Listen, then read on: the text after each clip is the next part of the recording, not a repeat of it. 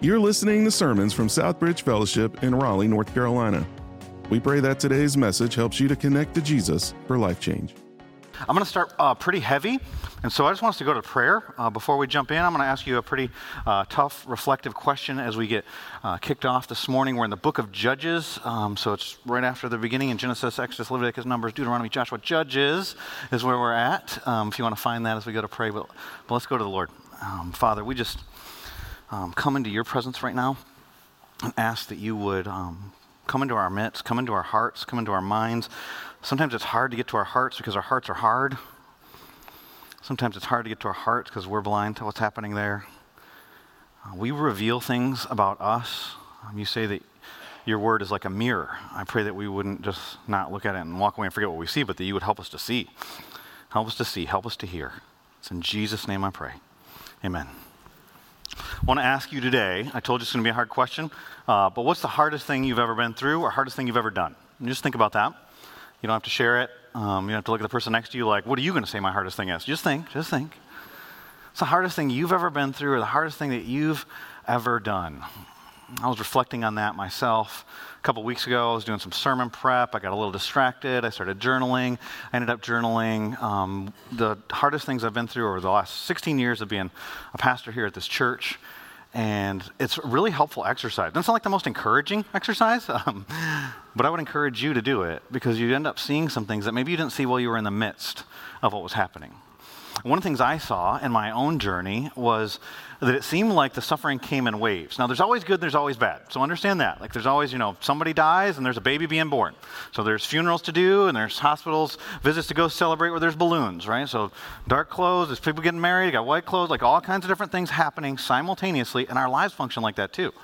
There's difficult things happening, there's good things happening, but then there's seasons where it seems like one or the other is more prevalent. What I realized is the things seem to come in waves in my life, or there's multiple things at once. And so it's not one hard thing that I could write down. If someone asked me the question I just asked you, it's this season where there were multiple things that took place. And then as I stepped back, and part of my benefit of kind of doing that exercise was I saw that oftentimes God would do things physically around me that were almost like prophetic to what was going to happen spiritually in me and some of the other stuff that would take place. And so I don't know if that's true for you or not, but I was just then thinking about, well, what's going on in my life right now? Well, this past summer, I had multiple hard things physically take place um, kind of in a row. I was doing this project out in my backyard. I haven't talked to you much about that. Um, but there's different types of personalities when you go to do a project. How many of you here read all the instructions before you put something together when you buy that thing? Oh, we love you. I don't identify with you, but I love you. I'm glad you're here. Um, Pastor Dave preaches sometimes too, and so he'll get that. And um, then there's uh, people that, the kind of people that when they open a Christmas present, it's like the paper's in the way. Blah, they're not the, like, oh, slowly savor this experience. And so we've got both in our family. Um, I know some of you that do that where you're planning out a project and you've got six months and a whiteboard and color coded and who's coming to do what you've hired and what you're going to do yourself and who are the helpers and what tools do you need. And then there's people like me. yeah, we need to do this project, and so what'll happen if? And then I just try lots of stuff and see what happens. And so remember one night, I'm out my backyard, it's like 11 o'clock at night. I'm supposed to move some heavy stuff. Probably should have had a couple people helping me. I tried leverage, that didn't work. I tried rolling, that didn't work. And so sometimes you gotta put your back into it. That worked to move the thing, but I also got a hernia. That wasn't good. But I felt like I could live with the hernia. Told my wife about it. She's a nurse. She's like, "You got to go see the doctor." I'm like, "I am a doctor." But anyway, different story. Um, and joke that continually happens at our house. I'm not a medical doctor. Um, and so she tells me that, and so I'm, you know, I'm just going to tough it out. I'm not going to deal with that. I, did I tell you the story about the tree going down in my front yard this past summer? Tell you guys that? Yeah, a couple of you. Yeah, three people were here that Sunday. Got it. All right, I'm gonna use that. tree story next week. All right, got it. Um, so, long story short on the tree story is a tree came down from one of my neighbor's yards to the other neighbor's yard, and in between was my house, just missed my house, uh, laid across my front yard. It's about 40 foot uh, long tree. I call my insurance company, they're worthless. Um, I've been paying them for a decade and I call them on a Friday, Oh, there's nobody out there on Friday. I was like, I'm paying, how many thousands of dollars have you taken from me? But anyway, um, we can be there on Monday. That's not going to work. Can't get trapped in my house for uh, the whole weekend. And so neighbors come over. Vern Kivett, who knows how to use a chainsaw, comes over, and also an elder at our church. And uh, we're out there. And so you've got, just picture this teachers and engineers and retired guys and pastors and consultants. We are like lumberjacks for the day. It's like raining. There's chains, power tools. Some people may have brought adult beverages. If you've got a problem with that because of offensive Christian or like a safety issue, just email my neighbors. And so they're out there. Guys are drinking beer, grunting, scratching, tools are going. And so one of my neighbors is a Marine. I don't want him to think I'm, I'm a wimp. And so I'm grabbing biggest stumps I can grab. And I'm, lifting heavy stuff isn't a good idea when you have a hernia. I realized that lifting heavy stuff and walking with it is a worse idea. and so then I realized, I think my wife's right. That happens often. And uh, it's like, I need to go to the doctor. So I go to the doctor. He tells me I have a hernia. Says I have to get surgery. I'm like, aren't there like some core exercises? No, surgery. All right, what does surgery look like? Well, it's outpatient. I'm like, that's all I heard. I didn't hear anything after that.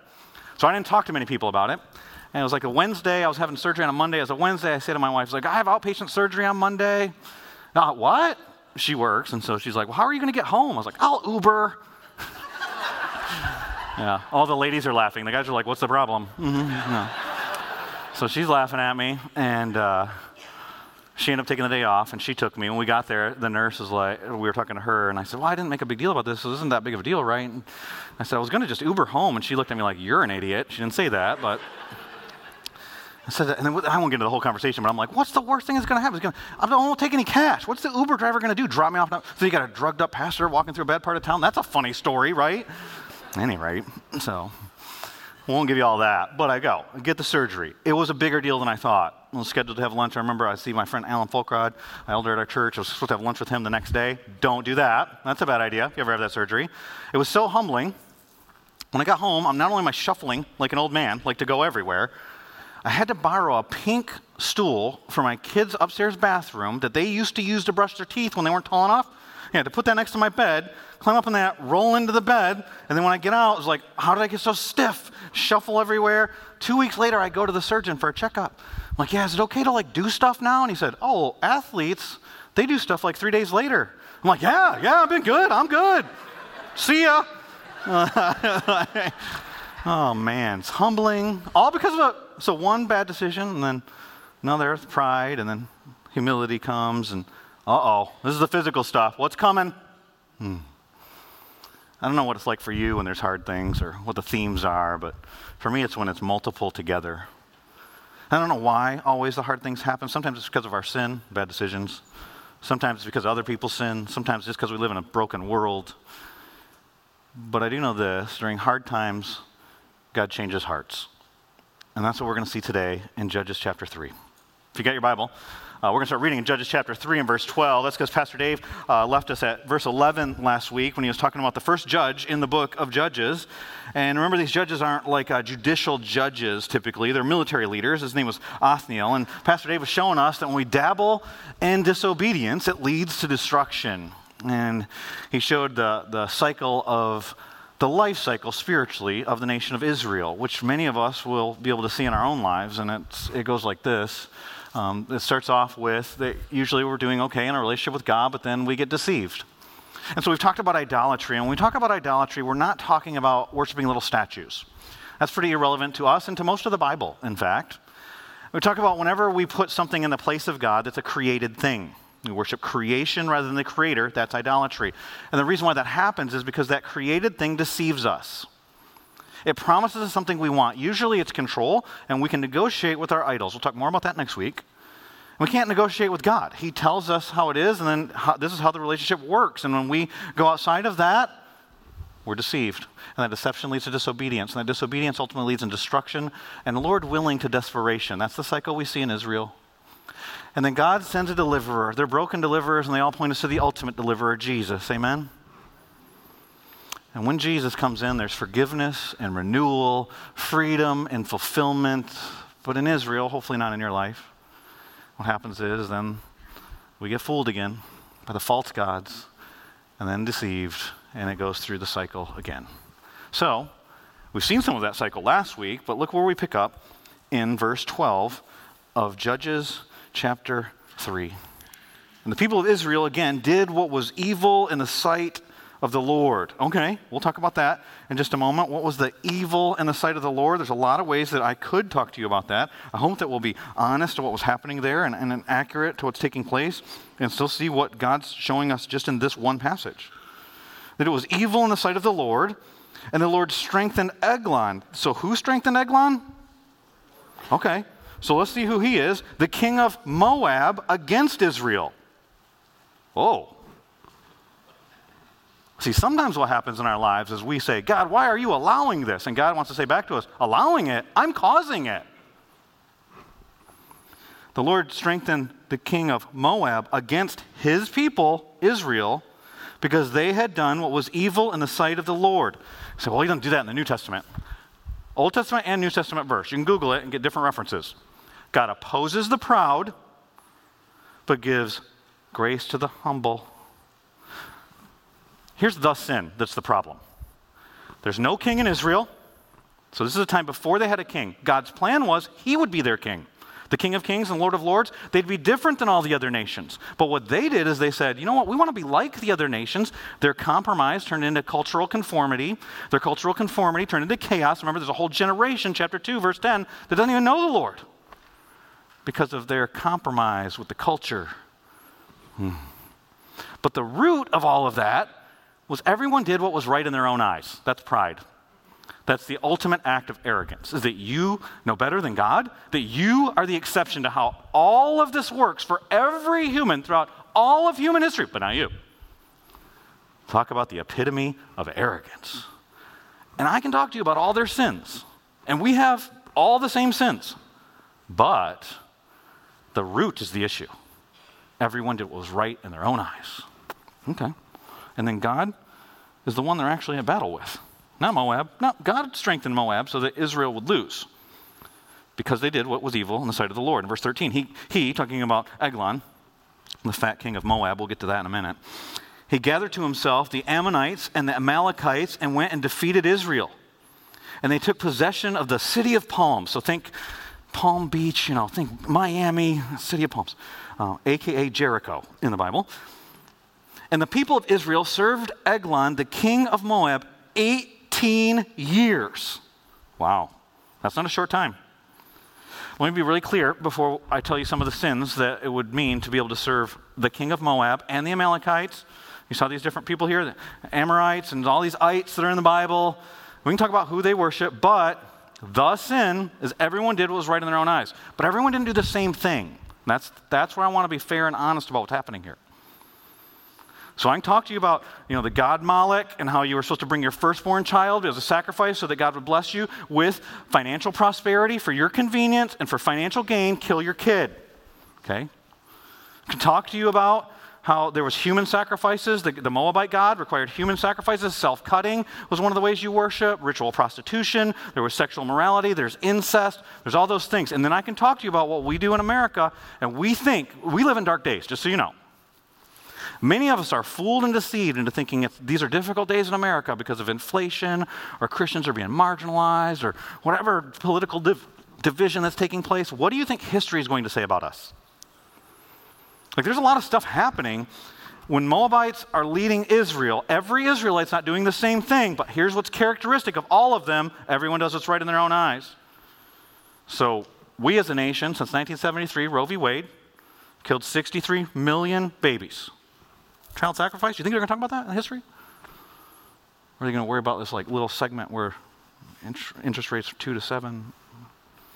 Don't be deceived. Don't be naive. Yeah, but we're not incest. incest. Um, sexual abuse is way more prevalent than most of us want to acknowledge. And many of us have this idea, like, our, you know, maybe your kid's going to get taken. Do you know that children that are sexually abused, only 10% is by strangers? Depends on which study you look at. Sometimes it's over 90%, but like 90% are people they know. And the younger they are, the more likely that's a family member. Okay. We can bury our heads in the sand and be like, oh, I'm watching the news and the media and whatever. Okay. But maybe there's more happening than what we're being told. Uh, maybe there's more happening that we want to acknowledge. 10 to 20% of Americans cut themselves or harm themselves intentionally in some way as a way to deal with their pain. Oh, we don't have false gods that we do this. You're looking for a deliverer? Escape? Who are you going to? Because Jesus isn't telling you to do that. See, it's not the symptoms, those are symptoms. The symptoms aren't different for us than for them. But the point is, everyone does right in their own eyes. And it produced hard times. Now, there's a remnant too in Israel, there always is. It's being faithful to the Lord. A big problem, and we'll get into this more next week, a big problem, and this is plaguing the American church, by the way, is their syncretism. Is that many of them still profess to follow Yahweh and then found things that the idols had in common with God, blended those things together, and then called that following God. Hmm. Uh, anybody heard of the prosperity gospel? Would that ever be born in any nation other than America? How arrogant of us.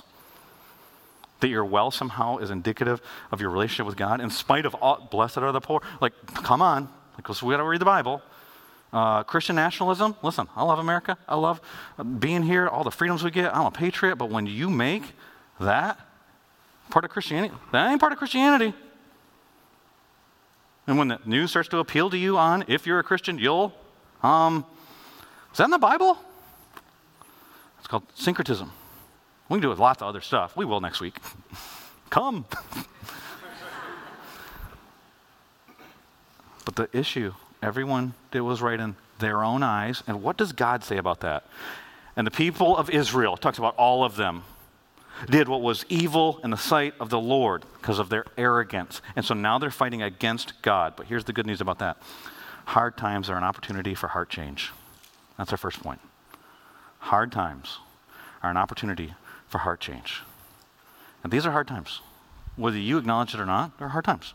I heard a, a great quote by Martin Luther King Jr. a couple weeks ago. I heard a police officer was giving a speech and said this quote really struck me. It says this The ultimate measure of a man is not where he stands in moments of comfort and convenience, but where he stands at times of challenge and controversy. And that's great because these are times of challenge and controversy. The hard part about that quote, it's still times of comfort and convenience. Ooh. So that's going to play into what's happening here in Moab.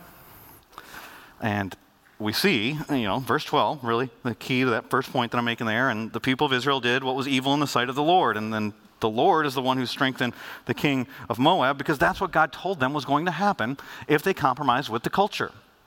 And as a parent, you ever you ever wanted to say, you're probably more mature than me, so you don't say it, but I told you so? Or a friend, or whatever.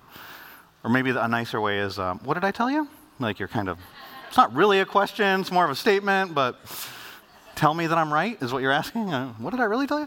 Like you say to your, I'll say to my girls, you know, when they're younger, especially like, hey, don't pull your sister's hair. And then, you know, you hear the sister scream from the other room, and mom is so gracious. She comes in and goes, What happened? Like, you don't know, honey. You don't know?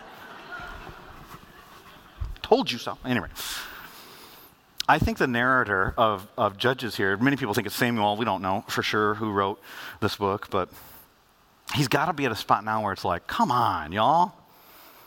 Like, we've seen this theme, and God said this was going to happen. I just told you about what they, and there's a whole generation, and, and God's going to use the things that you're worshiping to reveal that you're not worshiping Him in your heart. And so the context of the book, remember the context of the book is the book of Joshua. And so you got to go read the whole book of Joshua. But the beginning of Judges starts with, and Joshua died. And, and right before that, in Joshua chapter 23 and 24, it's a really weird transition of leadership where Joshua knows he's going to die. And so he gives these commands in Joshua chapter 23. And in Joshua chapter 24, he says, As for me and my house, we're going to serve the Lord. And the nation says, And so are we. And you'd think that it'd be like, All right, a thousand hallelujahs, let's go, time to worship. And, and Joshua says, Are you sure? They're like, yeah, yeah, we're in. We're all in. And he's like, you can't have false gods and do that. Yeah, we're in. God's the one who delivered us. He's, you know, across the Jordan. We're, we're with him. Then put away your false gods. And it, it depends on the tone that you read in the text of whether he's being real rough with them or it's like, come on, guys, come on. But either way, what you're getting is the wisdom of a sage. He's at the end of his life. He doesn't say this, but it feels to me like he, they won't listen to him, and he's kind of like, all right, y'all are going to have to deal with it. I'm out of here. See you. I said, I'm going to die. And then the next part of the passage is about him dying. And said, but I know, but I'm telling you something I know, and I don't, I don't want you. It's better for you if you're going to worship your idols to not claim to be worshiping God, because gonna, that's going to be real rough on you. He disciplines those he loves. You just run after the idol, let the idol ruin you. That'd be better. Oh. And he knows because he's lived it. It's not just battle tested like he read it in a book. He, he's experiencing his relationship with God. Do you remember when, when, Joshua first leads the Israelites into the promised land? The first place that they come to is a place called Jericho. Anybody know the story? Jericho, you know that one? The battle strategy is a marching band. Do you remember that? It's like march around the walls one time for six days, and on the seventh day, seven times. And then at the end of that, I want you to blow some trumpets and scream. And I'd be like, if I was Joshua, and then, like, when do we get our ARs? Like, what's that? what are you talking about? That's, a, that's like a fun prank on a sibling and I'm going to distract you, and, ah, and I'm going to yell at you. And that doesn't sound like a sound battle strategy, but it works because the Lord's the one that's fighting for them. And the walls come tumbling down in Jericho. And there's an incredible picture of the gospel. Because we talked about a lot the first week how this isn't ethnic cleansing when he pushes all the Canaanites out of town, and it's not imperialism. The Canaanites have had plenty of time to repent and turn to God. It's a picture of the gospel. Judgment's coming. And everyone who hasn't called upon God is going to experience God's wrath. But, and you want to know it's not ethnic? There's a woman, Rahab. You want to know it's not based on your righteousness? She's a liar and a prostitute. Every time she's mentioned in the New Testament, three times, it's good because she had faith in God. And so he spares Rahab and her family. Everything else is wiped out, and there's one instruction for the Israelites. The instruction for the Israelites, Joshua chapter 6, verse 16. On the seventh time, when the priest had blown the trumpets, Joshua said to the people, Shout, for the Lord has given you the city. And the city and all that's within it shall be devoted to the Lord for destruction. So you're not supposed to take anything. Everything that's in it, the city itself, everything that's in it, it's devoted to the Lord. It's like a tithe. You're going to give it your first fruits. You're coming into the promised land, first part, I want you to give it back to me. So you acknowledge, I gave it to you. Only Rahab the prostitute and all who are with her in her house shall live, because she hid the messengers whom we sent. All of Canaan had heard about the God who had delivered out of Egypt. And now he had done another sign. Hey, remember that what I did? Part of the waters, just part of the waters, come through the Jordan, they're coming. Warning came. Only she listened. But you keep yourselves from the things devoted to destruction, lest when you have devoted them, you take any of the devoted things and make them or, and make the camp of Israel a thing for destruction and bring trouble upon it. Okay. But here's what happens, and so I want you to get this. If you don't get anything else today, you need to know this truth that sin minimizes its consequences, okay? And it hides its collateral damage. A positive way for me to say that to you is this that sin is never secret, it's never solo, it's never insignificant. Never secret, never solo, never insignificant. And so what happens next is they go to this other town called Ai, which before it was an app that would write speeches for you. And do your homework. Sorry if your kids didn't know that already. what? Um, it was a town. This town's really small. In fact, it's so small that when Joshua sent his recon team into Ai to give them a report back to what to expect when they got there, the report was, you don't need to send everybody. We got this. So we don't send everybody, but it goes really bad. They lose 36 men, 36 fathers, husbands, sons. They're killed. Those families are torn up. And Israel turns their back and flees from Ai. In an honor shame culture, to turn your back and run from your enemy when you are the ones that were attacking is very humbling. Then in Joshua chapter 7, you see that Joshua falls on his face and he says to God, here's a paraphrase, you can go read it yourself. Uh, Why are you letting your name be treated this way? And then God says, Get up. Why are you on your face? Go tell the people to consecrate, to set themselves apart. They need to do some introspection, some reflection, and then hold them accountable. There's sin in the camp, it's secret sin, and you're going to burn everything that's associated with it. Uh, okay. Joshua does it. Talk about leadership. Joshua tells them, You guys consecrate yourselves, and then um, tomorrow, every man of every house is going to come answer to me. I'm going to ask you about your sin. Uh huh. To decide whether you're going to tell the truth, not tell the truth. No sin is secret, no sin is solo, and no sin is insignificant. And so what happens, I'll read to you Joshua chapter 7, as he's going through the clans and the tribes, and there's some of that that just for the sake of time I won't read you, but Joshua chapter 7 and verse 18, it says, And he brought near his household, man by man, and Achan, the son of Carmi, son of Zabdi, son of Zerah, of the tribe of Judah, was taken. And Joshua said to Achan, My son, give glory to the Lord God of Israel, give praise to him, and tell me now what you have done. Do not hide it from me. And Achan answered, Truly, I have sinned against the Lord God of Israel. And this is what I did. When I saw lust of the eyes, lust of the flesh, pride of life.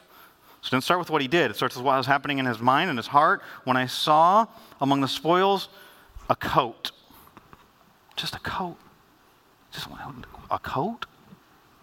I want that. I just want. It's just one time. Look, don't touch. Who's really going to be hurt? No one has to know. Sin minimizes its consequences. The coat, and he talks about some money and 200 shekels of silver and a bar of gold weighing 50 shekels. And then I coveted them. What happens first in our heart and our minds, then happens physically. And I took them. And see, they're hidden in the earth inside my tent, the silver underneath, and we think we can hide it. First of all, no sin is secret because God knows everything, and He sees everything. No sin is solo. You think about Achan's sin here 36 men have already died. A whole nation has been humbled. What's about to happen is his whole family, him, his wife, his kids, are going to be killed. All of Israel stones them to death. What happens after this is not that Joshua's like, we all make mistakes. It's all right, Achan. We'll get the next town. No. All of Israel stones them to death. Then they do what God said burn the place. And then they easily overtake Ai. You say, well, my sin doesn't lead to anybody dying. Nobody's dying. Listen, every sin. It's like when you throw a rock in the lake and you see the ripple effect. Every sin has a ripple effect. When David sins, he commits adultery with Bathsheba, he kills one of his friends, Uriah, and then God confronts him. Because God, if you're a follower of Christ, he's always gonna, you're always either going to be convicted and confess your sin, or you're going to get caught. That's how God works. And he's going to lovingly expose you. Might be painful, but he'll expose your sin. And there's ripple effects of that as well for the sake of other people. And if you don't think it happens in the New Testament, uh, Ananias and Sapphira, go read it. And so here you've got, I was too proud of my heart. I thought I was the exception. It's just a coat and a little bit of money, and, and no one has to know. And maybe 36 people don't die because of your sin, but Jesus had to die for it. No sin is secret, no sin is solo, no sin is insignificant. So then, they were battling against God when they went to Ai. You can't win that battle. God used their idols to expose their heart. And now we see it happening again. So we saw in chapter 1, partial obedience. And there's a generation. Then we saw Othniel. Now here we are. They did evil in the sight of the Lord. But they cried out to God. And the good news of the sermon is the second point. When we cry, He always comes. When we cry out to Him, He always comes. That's what we see next. Verse 14 And the people of Israel served Eglon, the king of Moab, 18 years. Oh, and by the way, where did Eglon set up camp? The city of Palms. The city of Palms is an interesting place in the Bible. It's also known as Jericho, not Miami Beach. Jericho is an interesting place, not only because the walls came down there, but it's a strategic spot for battle. And doesn't say that Eglon rebuilt it. Later, there's a guy that rebuilds it and fulfills the prophecy that Joshua said anybody who rebuilds it is going to be cursed on their firstborn. Eglon's there. He's setting up camp there.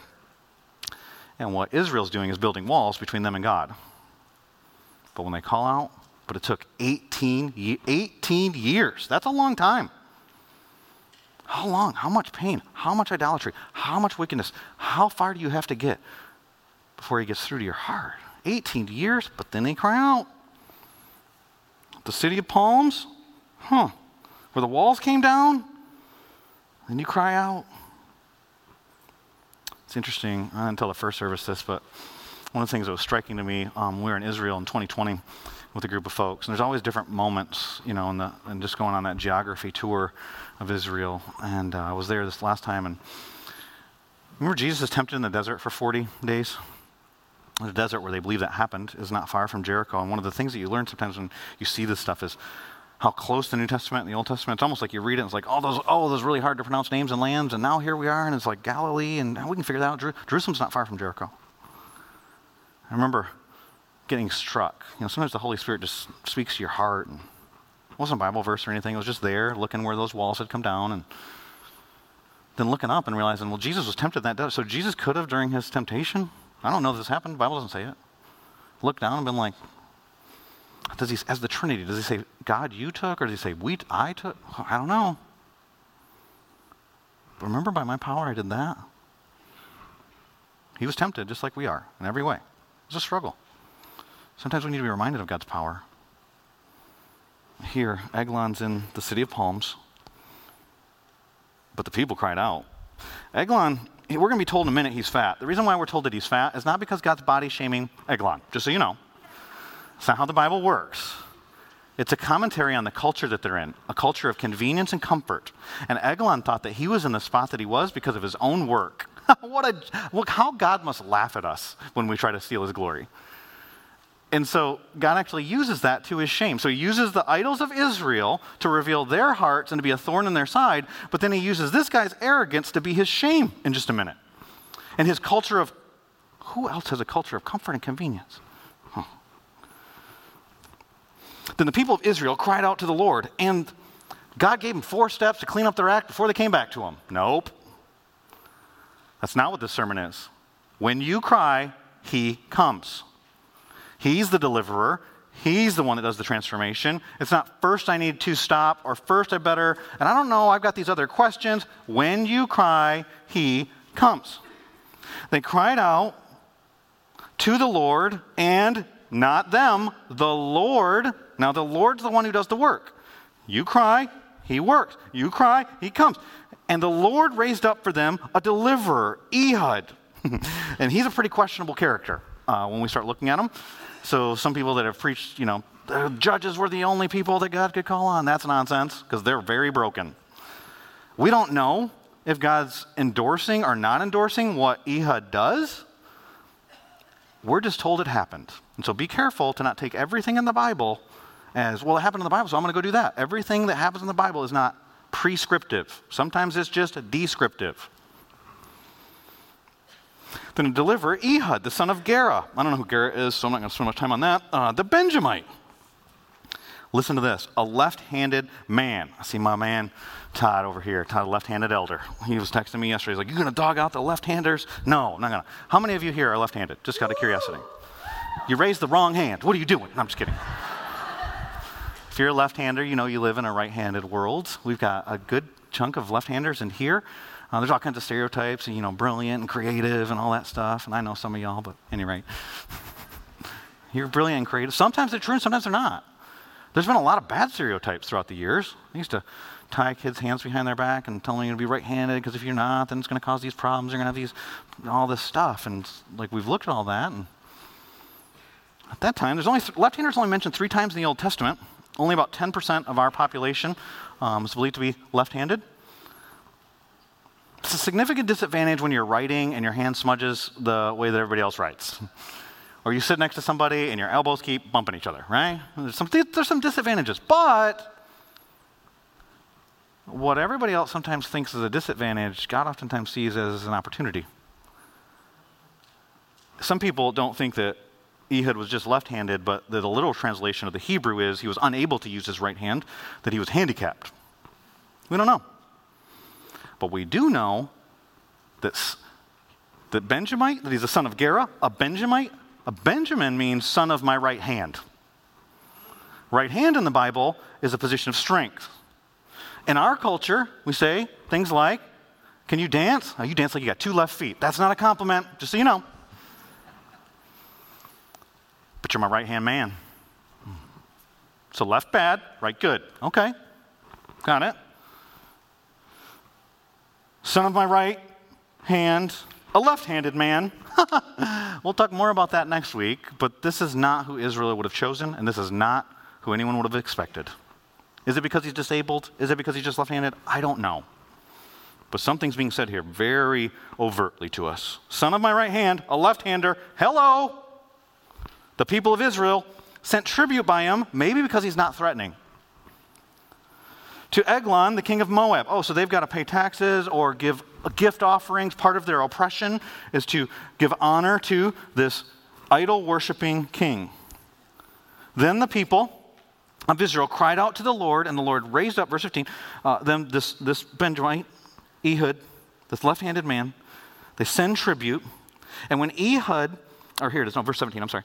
And uh, Ehud presented the tribute, verse 17, to Eglon, king of Moab. And then look what it says. Now, Eglon was a very fat man. Commentary on culture, not body shaming, but it's going to come into play in just a second when we get some more crass details that some of you wish your kids didn't hear. I'm just reading them the Bible, all right? When Ehud had finished presenting, oh, the part that I skipped was where he makes a sword. I'm sorry, that's pretty cool. Hold on, let me back up. Verse 16. And Ehud made for himself a sword with two edges, a cubit in length, so about 14 inches, just think that.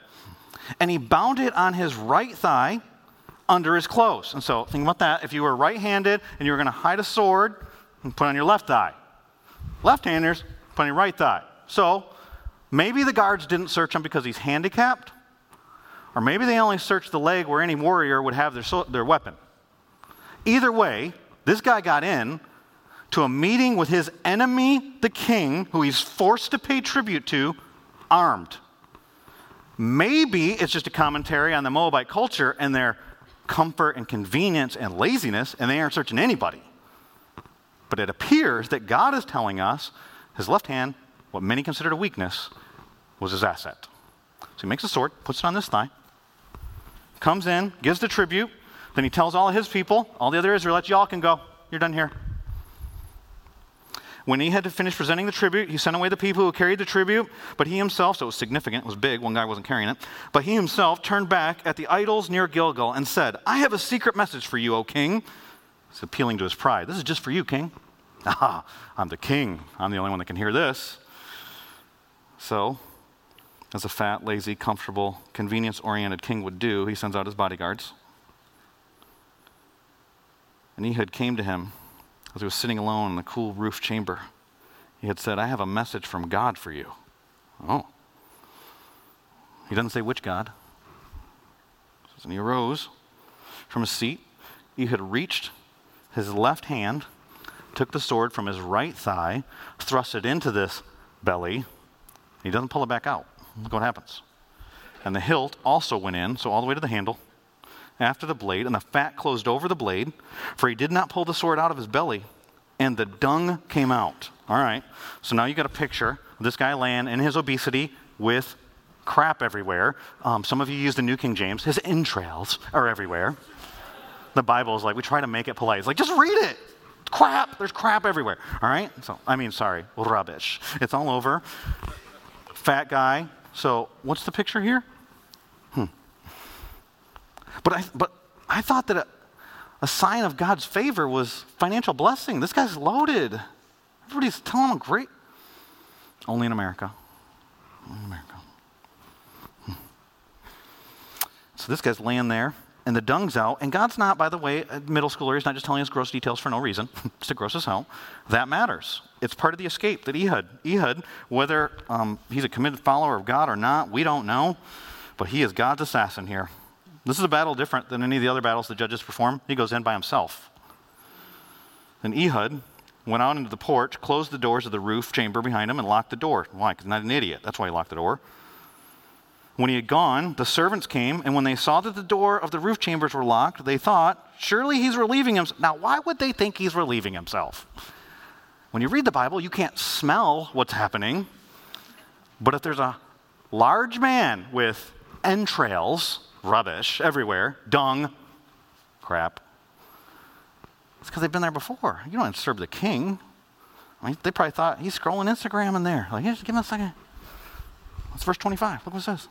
And they waited, doesn't say Instagram, but it says, and they waited till they were embarrassed. Man, what is he doing in there? They still didn't open the doors of the roof chamber. They took the key and they opened. So their bodyguards, they got the key. They opened it and there lay their Lord dead on the floor. Ehud escaped. He's basically James Bond in this story. Kills the king, walks out, bodyguards, see ceiling, past the idols. And then all this extra time because God, now that they cried out to God, they're not fighting against God. God's fighting for them.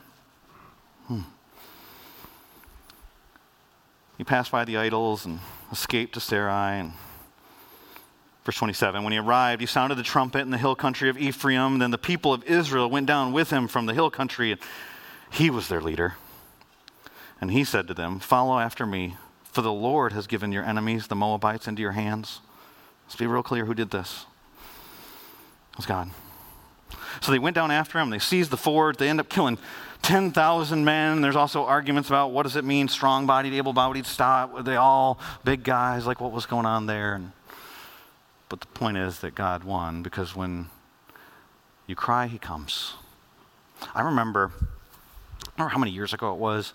I was in a small group. Um, Tommy McFadder was the leader. Tommy served as a deacon in different things in our church. He was my small group leader at the time. We were all about the same age uh, and stage of life. Uh, I think my oldest daughter was about seven or eight years old, and so we had four of them, and they were all eight and under.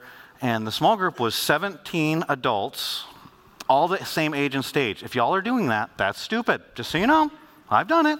It's not a good idea. Because we had 17 adults and about 5,000 kids. And so my wife and I would come, and there's two adults, and it's like two on one, just us, and then other people, and there's some people had more. It's like, oh, so it's probably realistic, like 50 kids, but there's like 17 of us, 50 kids. We hired babysitters. If you were those babysitters and you still go to our church, wow, that's a miracle. Um, but we didn't pay you enough because there were too many kids. And so what would happen every week, every week, this is not like a one time story, is that we'd be sitting there, Tommy'd start open up the Bible, whatever the passage was, and say something, and then boom, thud, crash and one kid would start screaming. One would start screaming. See one of my kids laughing. It's probably you. It was probably you. And then a mom, and it wasn't that the dads were like trying to be passive or lazy. It was like, we didn't know. Which kid is it? But the moms knew. So mom would get up and go. It was like this sonar. Like, you know how dolphins talk to each other and we don't know what they're saying? It's like baby cry goes right from baby mouth to mom heart, like that long. I don't know if it was because they were inside the body, because they fed them. I don't know why, but they just know. And all the dads are looking like, what? And eventually we're like, they got it. Because the mom would come back, she'd be bouncing the kid, however big they were, eight or under, and then bouncing the kid. And then another one, scream, buddy. And then the mom pop up, go get him. It's like they just knew when their child cried, they responded. That's how God is with his kids. He'll let you do. Oh, you think you know better than me? Oh, you think that you got? All right, go. Romans chapter 1. He does it in the New Testament too. And it messes up not just our relationship with God, all our other relationships. We talk about that passage for homosexuality. Yeah, it talks about that. They give up natural relations for unnatural. You think how twisted it'll get, but it also says, and kids won't obey their parents, and you're going to be gossips and slanderers, and there's malice. Every because of your broken vertical relationship, there's a ripple effect in every horizontal relationship that you have. You don't think it's impacting anybody else? You got an intimacy problem with God? I promise you, there's an intimacy issue with other people. No sin is solo. No sin is secret. No sin's insignificant. But if you cry, He comes. So let's cry out to Him. Father, we come. I don't know what you've said to hearts. I know we've walked through this passage. I know I've made some points and said some things, and, but you have all these conversations going on in all these different hearts. Will you, will you keep that conversation going right now? I know we're going to sing a song in a minute, some of that, but I'm going to pray. I'm going to lead us in a prayer. But some of you here, you don't have a relationship with God yet, but He started to have you hear Him. He started to speak to you. And you might think, but I can't believe in him yet because I don't I got this question or I haven't dealt with this thing in my life. Here's the here's the truth. You cry out to him, he will come to you. He already sent his son, the deliverer, Jesus. He is the way, the truth, the life, and that's how you connect with him. But what about you don't have to have it all figured out. He's speaking to your heart. Come to him. Listen, I don't have it all figured out, and I'm a pro. I get paid to study the Bible. You're going to have all the answers before you trust Jesus? Mm. No, don't be so arrogant. Humble yourself and call upon Him to be your deliverer, your Savior, and He will come into your life. He already came to this earth and died for your sins and rose from the dead. He will transform you, whether you're watching online, whether you're in this room, whether you're watching this six years from now. He will transform your life. You call, He'll come. And just admit your sin, that you need a Savior, and that Jesus is the only Savior that can deliver you and his promises to rescue you. Some of you, know Jesus. I don't know what he's doing in your hard times all the time, but I know exactly what he's doing in your hard times all the time. Philippians 1 6, he promised to complete a work in you that he began, and he's still doing that work. I don't know what your hard times are. I don't know if you caused them, or it's a part of being around people that cause them. It's just part of being here. I don't know. But it's an opportunity for heart change. Is it because of your sin? I don't know. It's an opportunity for you to evaluate whether there is sin. Why don't you turn to Him? Give Him that sin. Ask Him to, to do what David says in Psalm 139, 23 and 24. Search me, O Lord, show me if there's any offensive way in me. Every hard time is an opportunity to evaluate our sin and our hearts. Cause or not, I don't even know if that's the most important question. He wants to do a work in you. What specific thing? I don't know. But He does. Will you trust Him? You don't get to negotiate. Will you surrender? Well, first I got no, don't don't believe lies, don't believe deception. That leads to disobedience, and that's ultimately painful. You call, he comes, he does the work, you surrender, and you do what he says, then he leads you on the path of life. And maybe you've gotten off the path. Maybe you've got questions and you want answers. And maybe you're asking the wrong questions. Maybe you're asking why questions, and he's saying who, and he's trying to reveal himself to you in the hard times. Maybe he's going to do the miraculous thing like he did with Bethany and heal, and maybe he's not. I don't know. But our eyes are on you. turn your eyes to him. And if you desire to continue to pray when Pastor Bryce starts to lead us, you, you stay in that posture of prayer. If you want to stand up and sing hallelujahs to him, you do that. I'm going to say amen. In Jesus' name. Thanks for listening to sermons from Southbridge Fellowship in Raleigh, North Carolina. If you have a question about the message you just heard, email us at info at sfchurch.com. For additional resources or service information, visit us at sfchurch.com.